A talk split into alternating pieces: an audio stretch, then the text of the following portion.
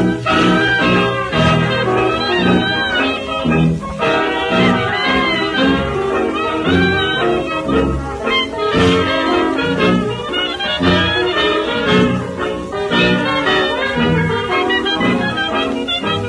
man.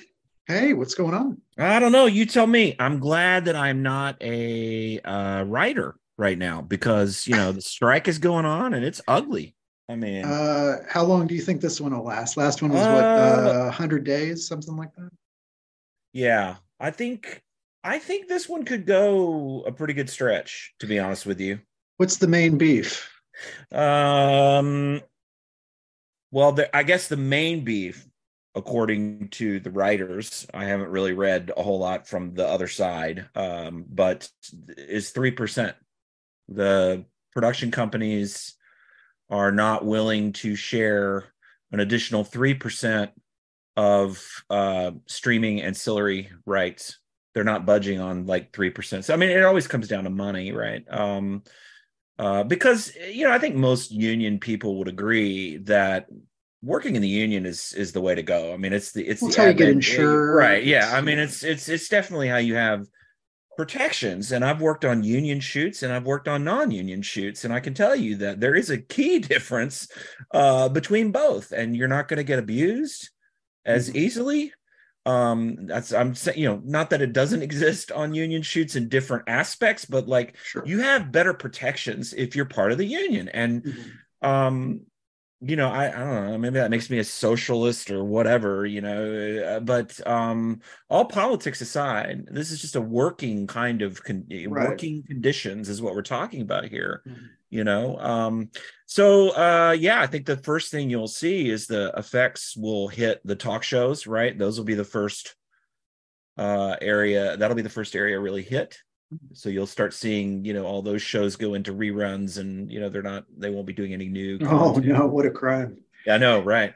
Um no offense to those writers, but it's just Right, like, uh, um but yeah i mean it's just uh yeah so that's that's been um you know i guess biggest thing out of the gate uh earlier this week was that uh for me i was like well okay here we go. Uh you know here's here's another one. Let's see. I the last one i remember was like 2005 2006 and yeah it, it Mhm. went it went a couple of months. But this one this one should go it could go a little bit a little bit longer because they've been negotiating for for quite a while. Well, I think too that most people, you know, of course they wouldn't know this. This is all inside inside baseball stuff, but you know, streamers don't pay residuals. They don't pay royalties. That's part of also, I believe, part of the beef is that, you know, people want their cut. You know, when you when you write episodic narrative, you know, even though the standard used to be 100 episodes, you know, you could get to 100 episodes of televised whatever you know it was like you could basically just kick it from the house because syndication yeah syndication yeah uh, those deals no longer exist uh, because of because of streamers. And so how do we look at this new um, landscape right? Um, you know and i get frustrated by this as well because uh, you know and i tell our students this you know the box office is really the only indicator that's the classic indicator that we still use to sort of determine a movie's success or not. Um, at least from a you know uh, you know hollywood perspective. Um, but the streaming data that gets released you know it's so coded and ambiguous and you know i mean and i think i've harped on this before but you know w- telling me how many hours something is viewed doesn't really Hmm. I, I- that doesn't register to me right um other than lots of people are watching it right um Right. but it, it just uh, so the data is it makes it difficult i think to from an outside perspective really understand what some of the kind of the key issues are other than the fact that i believe the artists when they say we're losing out on money that's justifiably Absolutely. owed to us as Right. contributors of this project right so um well that's yeah, just that's tale as old as time right there yeah, yeah. It's like uh you know I saw the the you know TikTok is crazy right now right with uh, live feeds from people who are who are at the WGA strikes at least on on on my algorithm right it's it's Right. uh it's it's hitting me Um, and it just reminds me of like you know movies like Hoffa, you know, where like people are just you know scab, don't go to work, you know. It's just it's it's uh, it's it's it's a real deal. It's it's tough, man. Different people have different circumstances. It's, it's always true. it's it's always oh touch and go. Do you have any uh uh like before we do a show? Do you ever like have any like pump up music you play? Do you ever have like prep stuff like it just gets you sort of in the mood to to get the recording going? Occasionally, yeah. Um, what is it? What do you What do you usually go with? Occasionally. Uh, today it was a little bit Aerosmith. Oh yeah, they announced their farewell tour. They did. Are you going? Uh, uh you...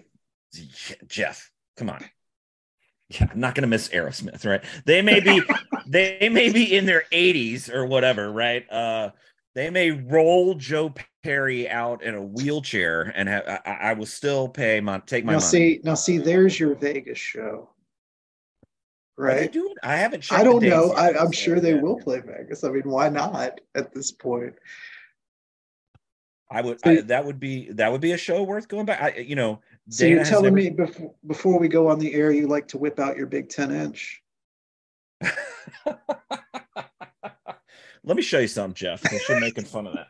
No, no, no. Oh, oh no, no, oh, no. Here it comes. Show you some here. No, here it is. Okay. I don't know if you can see this. All right. Let me see if I can get it in there. That's an eight track.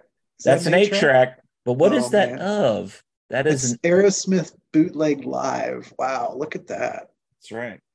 Where are you hiding the eight track player? At? Old school, baby, old school. Uh, the eight track is uh, in the storage unit, yeah, uh, along with the VCRs and uh, the laser disc player and anything else I may need to pull out at any given point in time. Oh wow. Yeah. Yeah. I uh let's see. Today I got pumped up. I hit my King Crimson playlist. Ooh. Yeah, it's nice. Sort of that prog rocky, pre-metal, you know, just just nice. Got that nice rhythm and grind to it. And I always need I need that little extra bump on a Friday and you know the coffee here just ain't getting it done. So I got Yeah, well, uh, last week for me it was Tool right? I mean, and I sent I, right. I, sent I sent you like a screenshot. You right? sent me the like, grudge. I was yeah, yeah. So I was like, yep, it's a tool kind of day, yeah. And I instantly heard it in my head as soon as you, you know, you can't help but hear that elevator. I actually, know, I, yeah, yeah, I had somebody. I was wearing my shirt the other day from the 2019 tour, and um, somebody stopped me and said it was it was a young student, right? And they were like, "Oh, did you get to go to that show?" I was like, "That's right, brother. I've seen him twice." seen him twice, brother.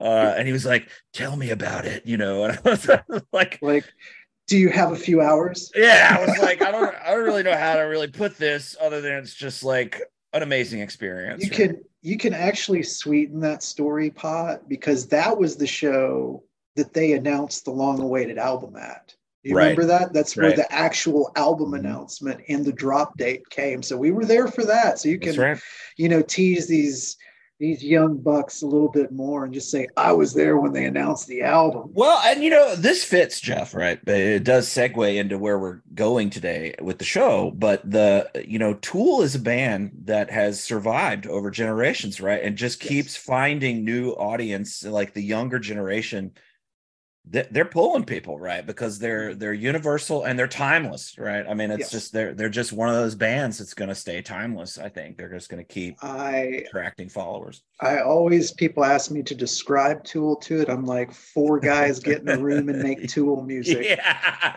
It's uh, that's uh, it's it's the closest thing that I can think of to what we might have. Uh, it's it's jazz like, but it's rock, right? Absolutely. Yeah, no, no absolutely. Just, it's like just that jazz method and strategy. I just love it. Just love it. Yeah. Well, uh, other than discussing discussing discussing prog rock metal uh, on this show that gets us all pumped up, we're lonely PhDs. I'm Dr. Jeffrey Hayes. He's Dr. Joseph Watson.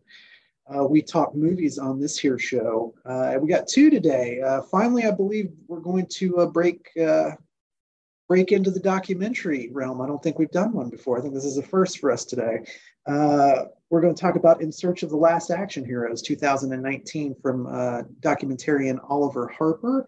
And then we're going to jump into First Blood, the first installment of the Rambo saga, directed by Ted Kotcheff from 1982. So uh, I'm going to turn it over to my esteemed colleague to get this mm. started because uh, you recommended uh, In Search of the Last Action Heroes. How'd you come across this this little nugget of a film? Uh, it was um COVID, I think. Um, when it when it got um kind of came across my purviews, it was um I want to say Tubi maybe was when I 1st mm-hmm. saw it because one of my movies was was on Tubi there for a little stretch and I was on Tubi a lot just trying checking numbers and stuff and uh and I saw it and at first I was like this is like a two and a half hour documentary like what, yeah. like like you know what how okay all right you know but I'm interested right but but yeah I invested um so so just for everyone uh, in search of the last action heroes is a 2019 documentary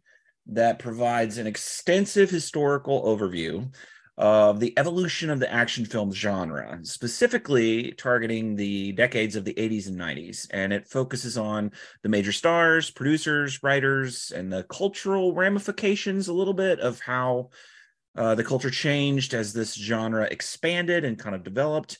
Um, as you mentioned, Jeff, Oliver Harper, uh, this really kind of developed out of his YouTube channel um, which he started in 2011 called Retrospectives. So it kind of this was kind of a culmination, I think, of about you know seven or eight years of work, uh, kind of looking at these you know uh, these movies.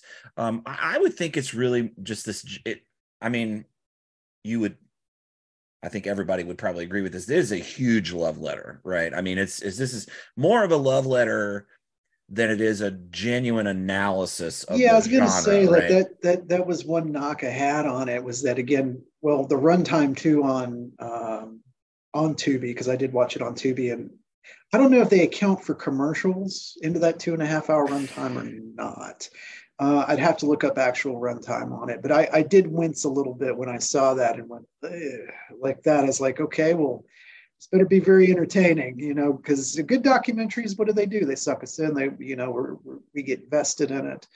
Um, and I agree with you. This is more of a love letter uh, than, and, and, there's nothing wrong with that, by the way. Like, no, not at more, all. Yeah, you know, yeah. more so than an analysis. Um, it's more about interviewing the people that were there mm-hmm. uh, and sort of getting their take on, you know, what what the time period was. And, and for everyone, the time period we're talking about is basically 1980 to what, 93, 94 when Last Action yeah. Hero comes out. Yeah. So, yeah, yeah. So it's it's looking at about 15 years of movie making uh, in this specific genre of the of the action film, and I was well versed in it because that's something that my dad always took me to was action films. So I, I grew up on, you know, Raw Deal and Commando and Cobra and you know all, all these all these films that get referenced you know in the documentary. And and what I found fascinating about it was I hadn't thought about some of these in quite some time. And I kind of when I had those moments I was like oh yeah there's that one. Especially when they got to Cobra. Uh, I was just like oh my god that's right this film exists it's well, and some of the Seagal stuff as well. Um, oh yeah, yeah, yeah. And, Under siege and, and um, I, you know, I so I, you know, it does, it does do a good job, I think, of sort of hitting the major points and high points and sort kind of capturing the the right movies and the right stars, you know, and it does kind of chronicle that. Um, Stallone, Schwarzenegger, Back then eventually, forth. eventually Bruce Willis, then Jean Claude Van Damme. Then you know you just started adding to the roster of these um of these stars but i think um you know they only really kind of just it's just such a tease because you you know uh there's only hints at how this genre was exploited by Reagan politics and sure. um you know and and how um you know they do address this this this idea of the cartoonish turn that happened in violence uh after the movie that we're talking about next. Yes. Um, you know, and how um how that kind of developed and, and formed, right? And well, it was it becomes, called the yeah, it's called the hard body, right? right of, well, the 80s. Yeah, yeah, yeah. Well, you got the hard body, but you also, as you were alluding to, you've got the jingoisms, you know, of, oh yeah, yeah, yeah, yeah America's yeah. the best, America's number one, you right. know, in, in all aspects and facets. And, you know, it's it's upon review of these films that that's like the most you know, hard for me to get through is just because realizing that, you know, as we take it and, and recontextualize it now at the age that we're at, um, and having knowledge of of the geopolitical landscapes yeah. that were occurring at you know at the time, it's just sort of it sort of just makes me wince, you know, and go, oh, wow. And these are like the biggest films on the planet at the time. Not yes. all of them. And let me be, let's be clear. I think the documentary does a really good job of this. It's not all. You know, it's just like there there is a certain subgenre within the genre, right? Of of the action movie that Correct. deals specifically with these sorts of things, especially when you get into talking about I found it interesting that it was actually the bigger films that got kind of branded that that went that way rather than the smaller like Cannon films. Uh-huh. I would have expected the Cannon B films to to sort of do that, but again, Cannon had no interest. In, it, Cannon had interest in money. They just, I mean, they they would sell you their teeth, you know, if if they knew that they could turn a profit on it. So I mean, it's I just found that fascinating. Well, I also like too that um and I, and I should mention this because I have it in my notes, so I don't want to forget it. But there there are potentially a couple of other factual errors in this documentary. Okay. Um, but they do he it does mention that William Friedkin directed Dirty Harry, and that's not accurate. No, that's not correct. Uh, Don, Siegel Don Siegel directed yeah. Dirty Harry. Um, but I, I, do like though that how they started, and it's a wonky documentary. Okay, and by that I mean I think he had it would have been better and more effective if he had gone in a true chronological fashion. But Started instead, in the 70s and worked his way up. He's just kind of jumping around like all over the place and yeah. patchworking it. And that's harder work to do as a documentary filmmaker. And I think, especially when you're dealing with so much content.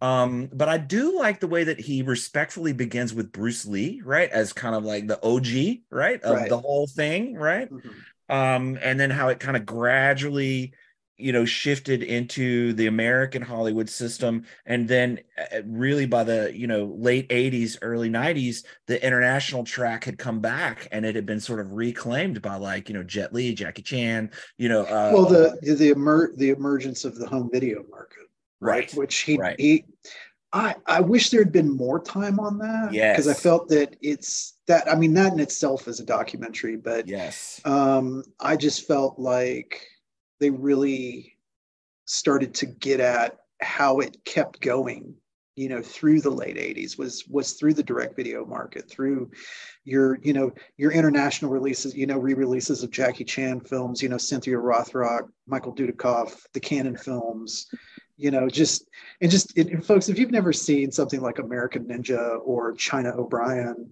um they're they're a lot of fun.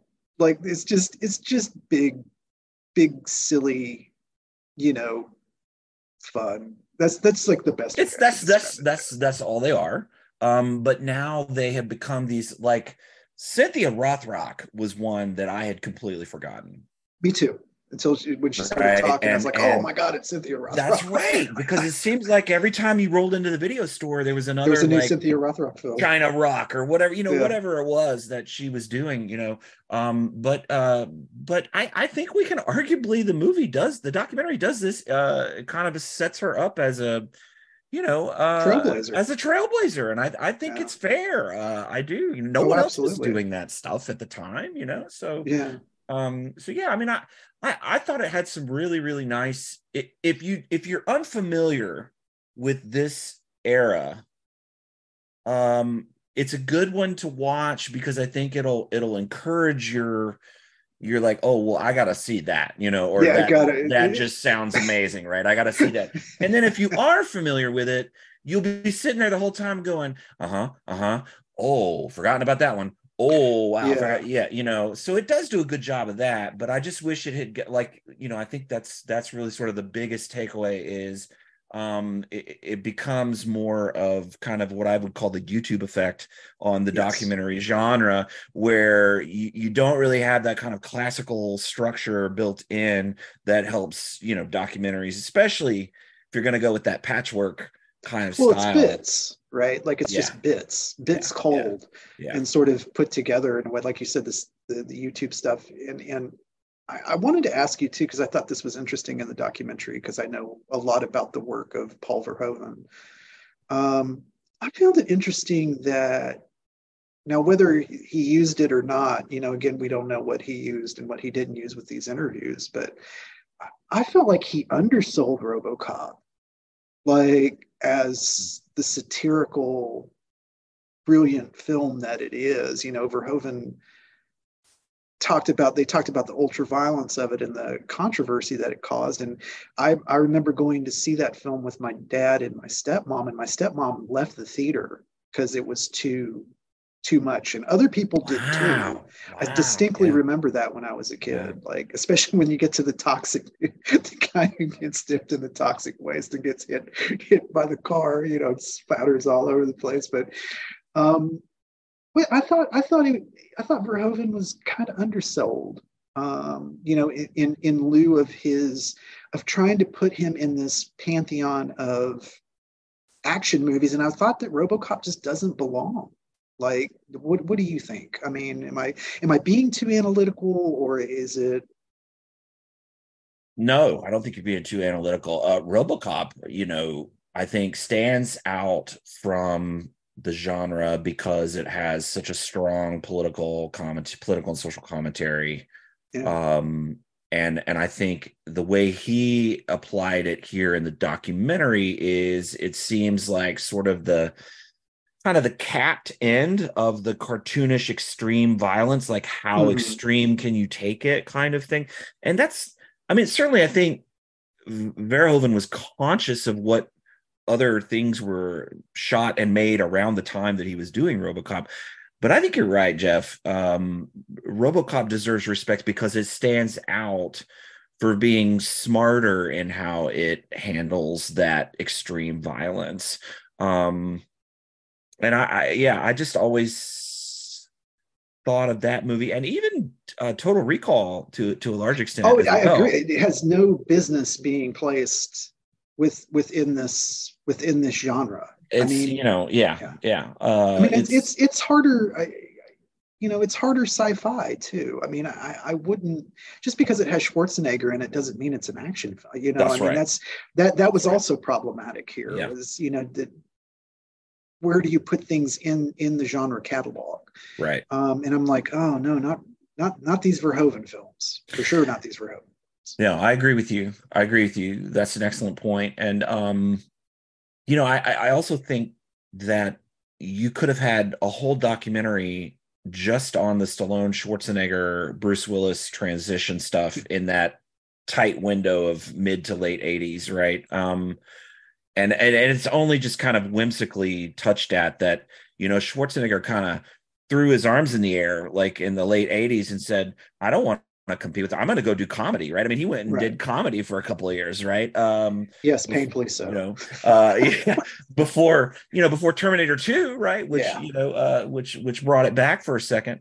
Um but you know that that um that type of film in the genre, you know, was destined to fizzle out at some point, right? I mean, oh god, I mean, how many how many of these stories can you tell? And Father Time catches up with your actors too, right? So right. you're not, you know, now what would be interesting, Jeff, is that uh-huh. where we're at now in the culture uh-huh. and all this panic that's surrounding AI and AI technology why couldn't you just go back and and tinker with these movies and remake them in a different way or ask AI to merge these stories together and see what pops back? You know, I people are laughing about this stuff right now. Oh, know, I don't the, laugh about it at, at the extremist kind of suggestions at what could happen. But you and I, I think, are on the same page about this. This shit ain't going away, and it's only going to get more invasive and I think day to day yeah. in terms of how we interact with it. It's it's it's here and it's only going to get more developed and more nuanced. I think it was in wired this week or maybe it was the atlantic i was reading the story about that uh, there are a couple of prognosticators in hollywood who say we will see the first ai generated movie within the next uh, 15 months.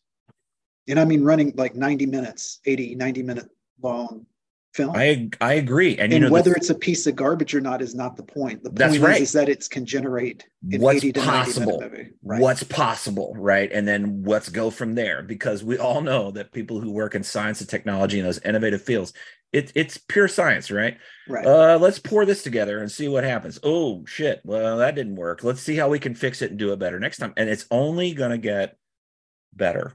Um, and you know, quite honestly, the cynic in me Mhm. would would say maybe that's something that the production companies who are on the other side of this strike are Mhm. saying you strike as long as you want we're going to tinker with how we can Oh, they're already on it. yeah yeah i mean I've seen the know. writers' strike signs that they, they're already worried about. You know, that is one of their concerns. Is well how much do we really need them joe let's just see what this ai stuff can do you know and then Yeah. we'll renegotiate you know um uh, yeah I, I it's it's that is something to watch so just i don't want to get off topic too much but that no, is no, not at all. that is something to think about as we see things like you know um indiana jones and the dial of destiny where they're they've perfected that technology now that retro look uh it looks great And I And, called it. um, I called it all the way back at 1010, where I said Oh, the first 1010, time I yeah. watched 1010, I said, "This is it. This is. They can now tell any story they want. Everyone can always stay alive." And I even remember. I think I said to you at the time, I said because there had been no new Indiana Jones. I said, "Oh well, this fixes that problem because now they can just mocap him." and tell any story and do the most fantastical things you've ever seen. So again, it's it's caught up with us, you know, and uh uh, for better or worse, it's the, you know, as uh, my inner Goldblum comes out and goes, well, uh, maybe they should have asked, uh, oh, why? why uh, yeah um yeah no you're you're you're 100% right i tron legacy was the first time i remember was another being, big one. Yeah. being really hit by it and going wow you know this is kind of uh, this is believable you know um you know they, as long as they keep perfecting this it's, yeah. Yeah. so i yeah i mean i who who knows um who knows where that's going to go but it but in the context of looking at these retrospective things that's how producers find that con- oh that movie's been sitting on the shelf i bet nobody remembers that let's pull that down and see what we can do with that oh that actor's dead well where can we find the archive where we have Right. all of the footage and the catalog and the yeah i mean it's, Well, I mean, what's what's stopping it from from remixing the films too? You know what I mean? Like, if you think Coppola and them playing with their Lucas and them playing with their films is bad, wait till they put everything on the cutting room floor into you know like dumping keywords into the algorithm and see what spits out. so should we be excited then about the possibilities creatively of what comes out of this I think it'll be I think it'll be monetized so quickly that we won't be able to really have a really good honeymoon with it. You know, because it's already being monetized. They're already working on it, as, Right. as we're alluding to here. It's just like this is why the writers are striking, or Right. part of the reason why the writers are striking. But uh, we digress. Going back into the search for the last action heroes, you know, um, Well, I have two. I have two book recommendations. Okay. For people, um, and yes, you're going to let me be a geek for a second. Um, these books are great follow-ups and companion pieces if you want to learn more about this genre. Right? Okay. So, Hard Bodies. Don't laugh at the title. Uh, by Susan by the way. by Susan Jeffords, right? Um, uh, wonderful analysis written about the 80s um, uh, action films and how they tied into Reagan politics and the exploitation that that Reagan did with those uh, with those movies and those those sort of hard body stereotypes like the Stallones and Schwarzeneggers. And the other one is this amazing book by Joshua Greenberg that I read um, I don't know about 10 years ago now, but nobody else has been really writing about this stuff. From Betamax to Blockbuster, video stores and the invention of movies on video. Yep. Uh, that's a great book that really does a wonderful job of kind of discussing how the industry and the technology changed alongside how the creative stuff and uh, you know was being pieced together and then how they merged and and so it really kind of connects a lot of dots that this documentary doesn't really get into as deeply, right? So Makes me think of makes me it makes me think of uh, the scene in Boogie Nights. Jack, film is dead. home video. It's the way to go. Well, I mean, uh, you know, sure. Um, that's a great movie, man. That's such so a great movie. What one one question I have for you, the last question I'm going to ask about this yeah. documentary. Where's the love for Kurt Russell? Like we get a little Tango and Cash, you know, but it, it's it's like what it, it's kind of just glossed over. I'm just like he was yeah, one of the know. biggest action movie stars of the 80s. Yeah. Um and uh there was um Escape from New York, Big it's Trouble in Little China. yeah, I mean, but yeah, you know, yeah, and they're barely yeah. in there. Like Escape from New York's like at the very beginning, I think. There's yeah. like a little snippet of it, but I just felt like Kurt Russell got snubbed, man. And there was not uh I agree with you. And and there was also not a mentioning of how the Dirty Harry movies that they talked Played about over. in the beginning as as being foundational in the 70s carried over into the into the 80s mm-hmm. you know i mean they, they go into charles bronson and death wish and and and that kind of stuff right. and the death wish sequels which are if you've never seen death wish 3 oh man it is such okay, a that that movie is golden fun for uh if, if you want to it is yeah, yeah, such a piece of garbage i i, I mean which makes it great it, it's great I mean, I, I, think if you've never been able to to tell when someone's filming on a backlot, watch Death Wish three. it's it's so it's so cheap. It, it, that movie is so cheap. I feel so bad for Charles Bronson when I think about Death Wish three, and that they made two more after that. Yes, because they kept making money. Um, yeah, but um, but you're right. So they they didn't mention Kurt Russell or the fact that Dirty Harry remained a staple through the 80s, you know, uh, as well. So, yeah. Well, folks, you know, uh, you'll have to serve your own opinion. Uh, we're Lonely PhDs. I'm Dr. Jeffrey Hayes. He's Dr. Joseph Watson. We just got done talking about the 2019 documentary from Oliver Harper, In Search of the Last Action Heroes. And in uh, uh honor of that, uh, a film they talk about uh, near the beginning of the documentary is a little film called First Blood, also known as Rambo First Blood, much later, uh, starring Sylvester Stallone, Brian Dennehy, and Richard Crenna, directed by Ted Kotcheff uh, from 1982. brief IMDb synopsis here. Uh, these are always fun.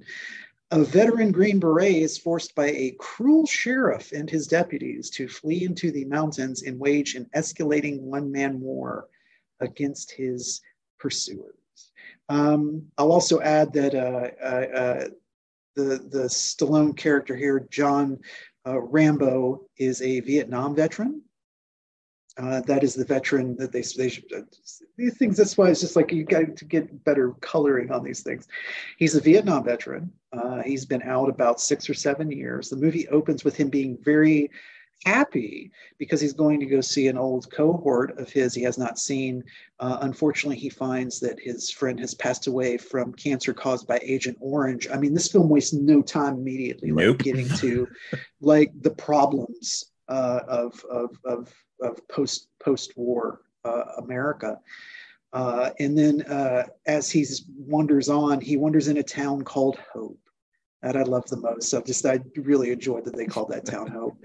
Uh, and there is where trouble uh, trouble ensues. But um, yeah, you know, I had not seen this film in a really long time. And sitting down and watching it, my first reaction is like, well, this isn't an action movie this is just a straight up 70s drama, basically, like with some really exciting Jerry Goldsmith music. And shout out to Jerry Goldsmith's score on this. I mean, iconic. It's iconic. Mm-hmm. In some parts, it doesn't work. Uh, but you know, you know, I mean, the the theme he comes up with, Rambo's theme, is so beautiful.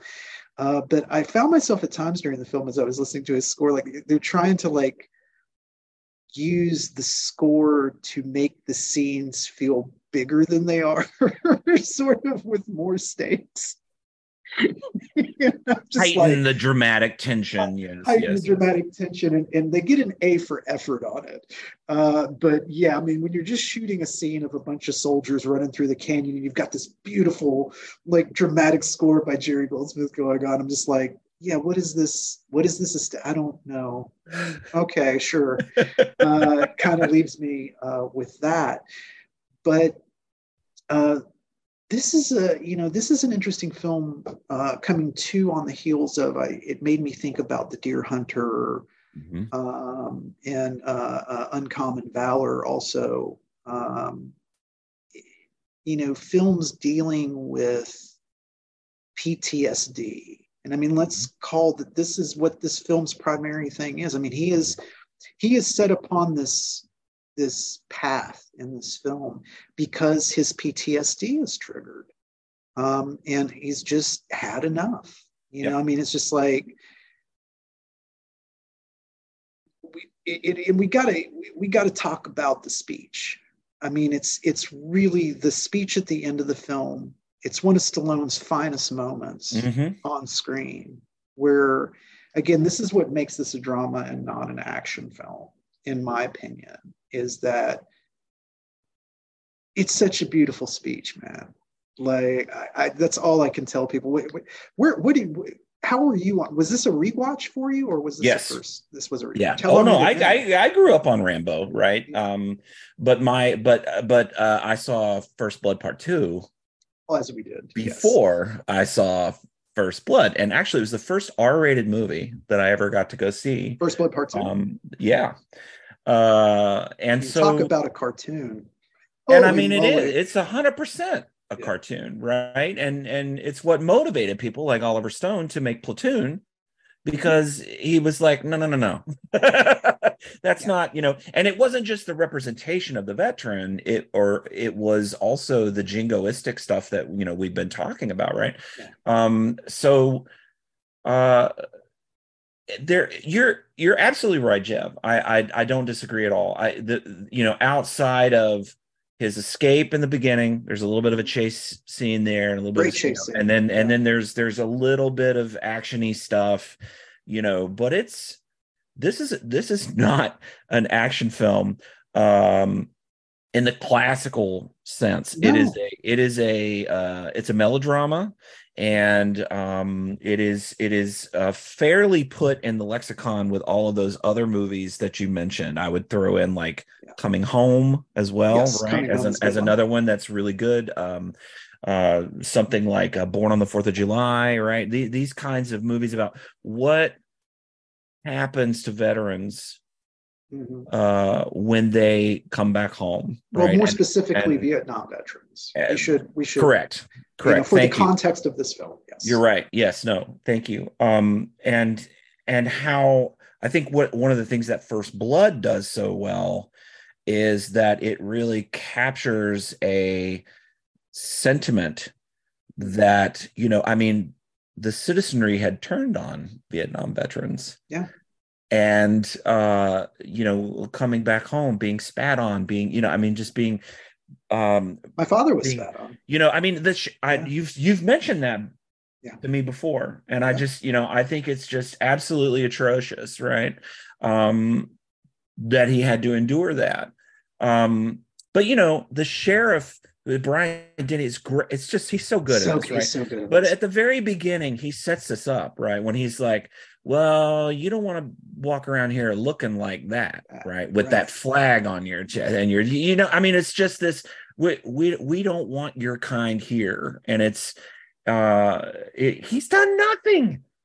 He's yeah. done literally nothing but walk through the town, try to find a place to eat, and and it's just well he even asked him he's just like can i i just want to what's a good place to eat and he's like there's a diner 30 miles up the road he's just like so I can't eat here. I mean, you know, it's, I mean, it's it's but but I I I believe that characters like that existed in the 80s at that point in time. I still believe it exists today, but I but I but I definitely think that this captures a historical snapshot of something that was really just ugly, awful profiling and um uh I, I just I don't know if it's you know, I was reading something about uh, First Blood the mm-hmm. other night.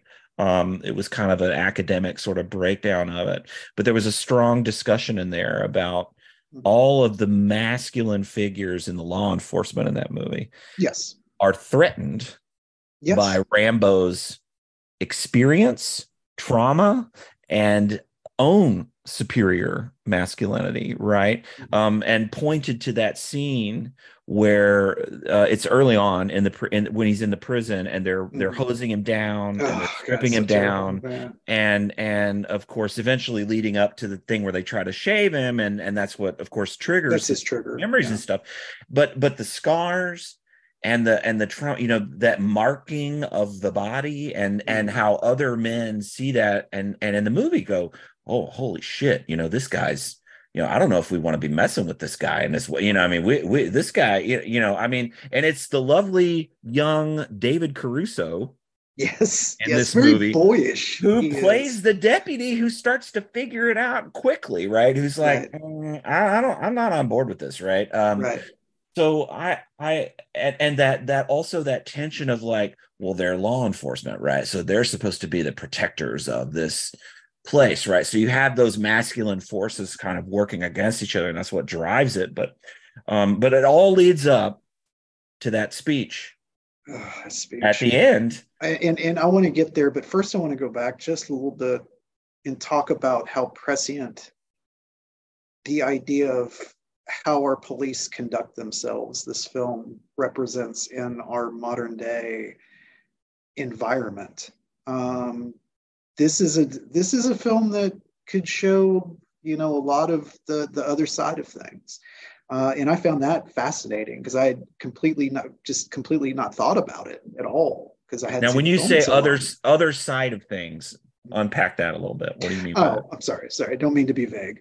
Um, I just mean from when we look at the aspect of of movements in this country, such as Black Lives Matter gotcha uh, and other things, it's just like, no, this is legit, folks. Like this is, you know, even though again this is a fictionalized story, fiction comes from reality at some point, you know, and yeah, it's, I- it's like I said, I think those people still exist, right? Um, Right. Uh, uh, you know, and and that kind of stuff still goes on, if not to more egregious, uh, awful endings, right? Um, right.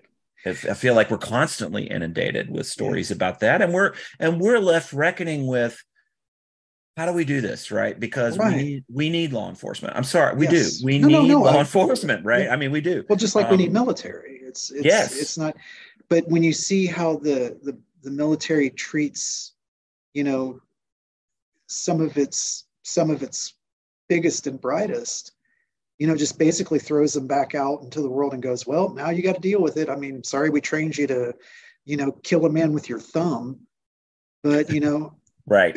even as he says in that speech, he's just like, and I can't even get a job at a fucking car wash, washing cars. I mean, it's so heartbreaking, you know, when he when he breaks down in that speech to, to Richard Crenna's Troutman, who trained him, you know, he's just like, what am I, what do you want me to do?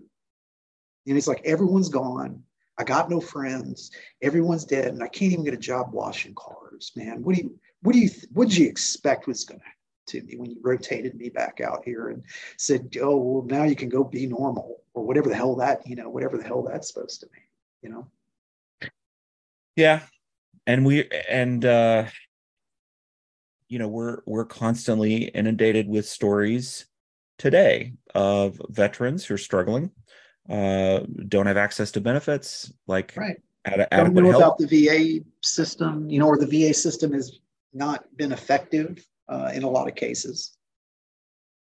And so uh, what you see is uh, violence ensues. I mean, I you know I I'm sorry, folks, if this is too political. I'm not really taking a political side of this. I'm just pointing out things that have gone on. I mean, the, well, the, the- art influences, you know, art and that's right. politics are just, it's, uh, it's they they do have a sym- symbiotic relationship in some ways, but um, I you know the Atlanta shooter just earlier this week, Week, was a, was a former veteran. Uh, you know, and, and it's it, And his, It's- I believe it was the story I was reading. Uh, his mother said if only he could have got his was it uh, Paxil or something that he was. I was he was on something and he couldn't get his medication. Is this at least right now what we know Right, of at right. the time of taping of is the story that she's giving as Right. the reasoning for his rampage. So we we do have to take a pause for a moment until this goes to court till we know more.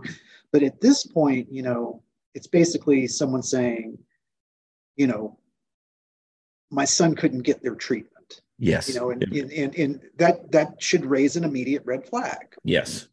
Yes. Um, um, I mean, and, and I look at people, you know, too, in militias um, and, and other such that have served this country. And it makes me th- sad that they believe that they go that path, you know, after serving in the military and understanding consequences and actions. So you know, it's, it's it's just like this is just such this movie's so fascinating. Yeah. Uh, it, it, it, but but that's also what I want to encourage people is just like the the post Vietnam films are so powerful uh, so many of them are not not Missing in Action with Chuck Norris or any of that shit. Um, you know, I'm, I'm talking about these types of films that we're mentioning. You know, The Deer Hunter, First Blood, Coming Home, Uncommon Valor, Platoon, uh, Full Metal Jacket. You know, things things of this nature that look into what what do we do? What are we doing?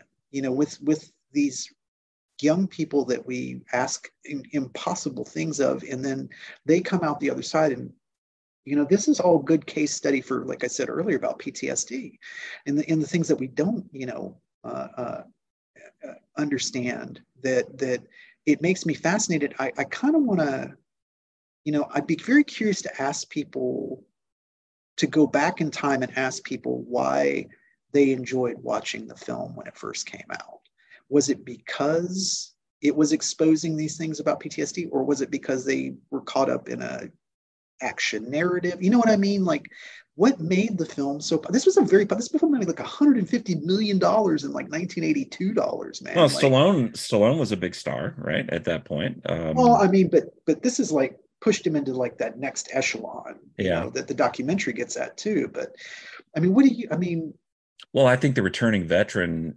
you know, I, I, guess really Deer Hunter, right? Was kind of mm-hmm. Deer Hunter and Coming Home were 78. And so I think I'm, I'm sure there probably were a few before that. I don't know any off the top of my head, but that's kind of where I mark it.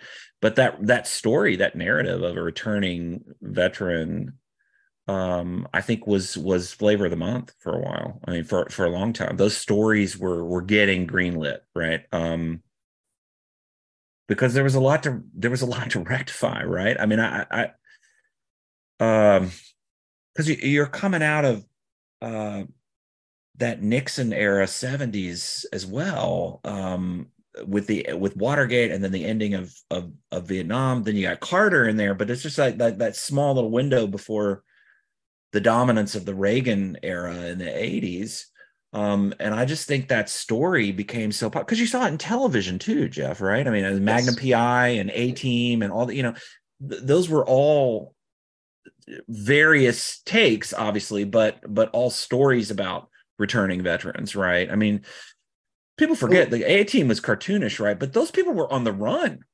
Oh, like they yeah. were they were they were wanted. They were right? wanted, the most wanted um, men in America. That's right. Uh, you know, and um, I remember watching Magnum PI as a kid very early on, and Tom Selleck's character would have like flashbacks. Yeah, right. He wore the ring, and and they would be yeah the special forces ring that and they and would, Rick and TC wore. Those are the flashback sequences in this are terrifying. I mean, they're they're terrifying. Oh, you know what? Let's. I want to talk about too. Like you know, Ted Kotcheff's direction here is top notch, top notch, top notch. I mean, I, I, I couldn't separate it for some of the best dramatists of the 1970s, quite honestly.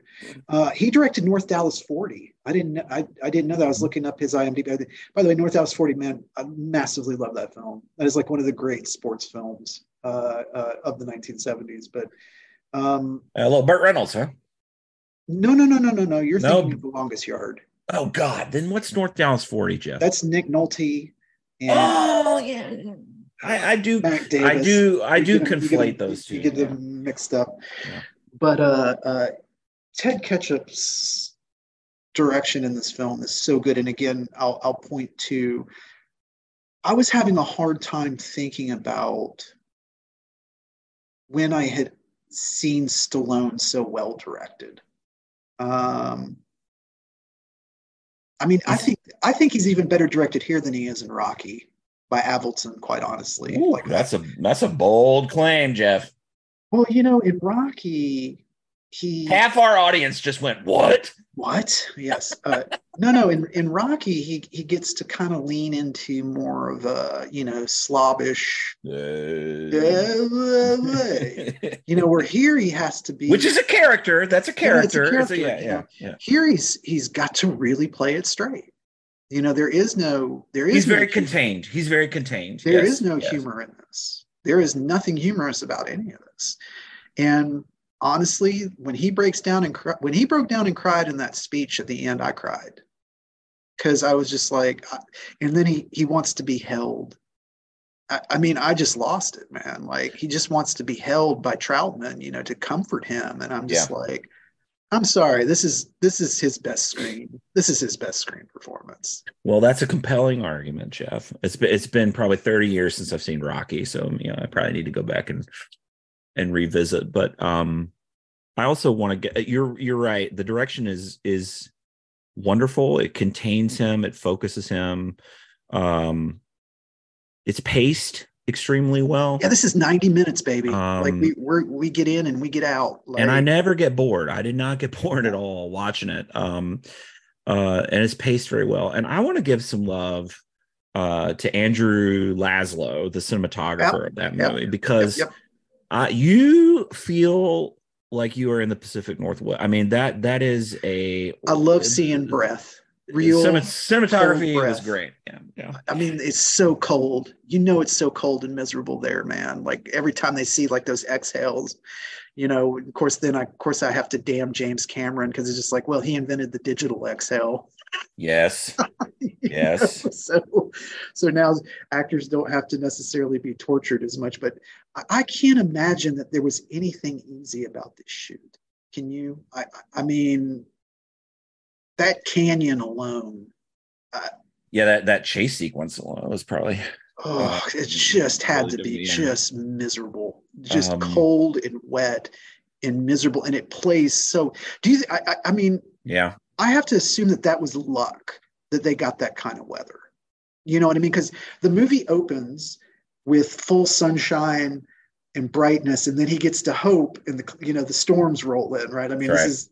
And some people say, well, that's a bit heavy-handed. I'm like, I don't think so. I don't think it's heavy-handed at all. uh directors think about this stuff folks sorry i well, mean so it's, it's like the it's- first time yeah. we're introduced to Brian Dennehy when he walks out of the police station, he's juxtaposed next to the American flag hanging. I mean, this is masterful direction. yes Like this Yes. is this is well thought out mise en scene, Mhm. right? I mean, just you, you're you're not.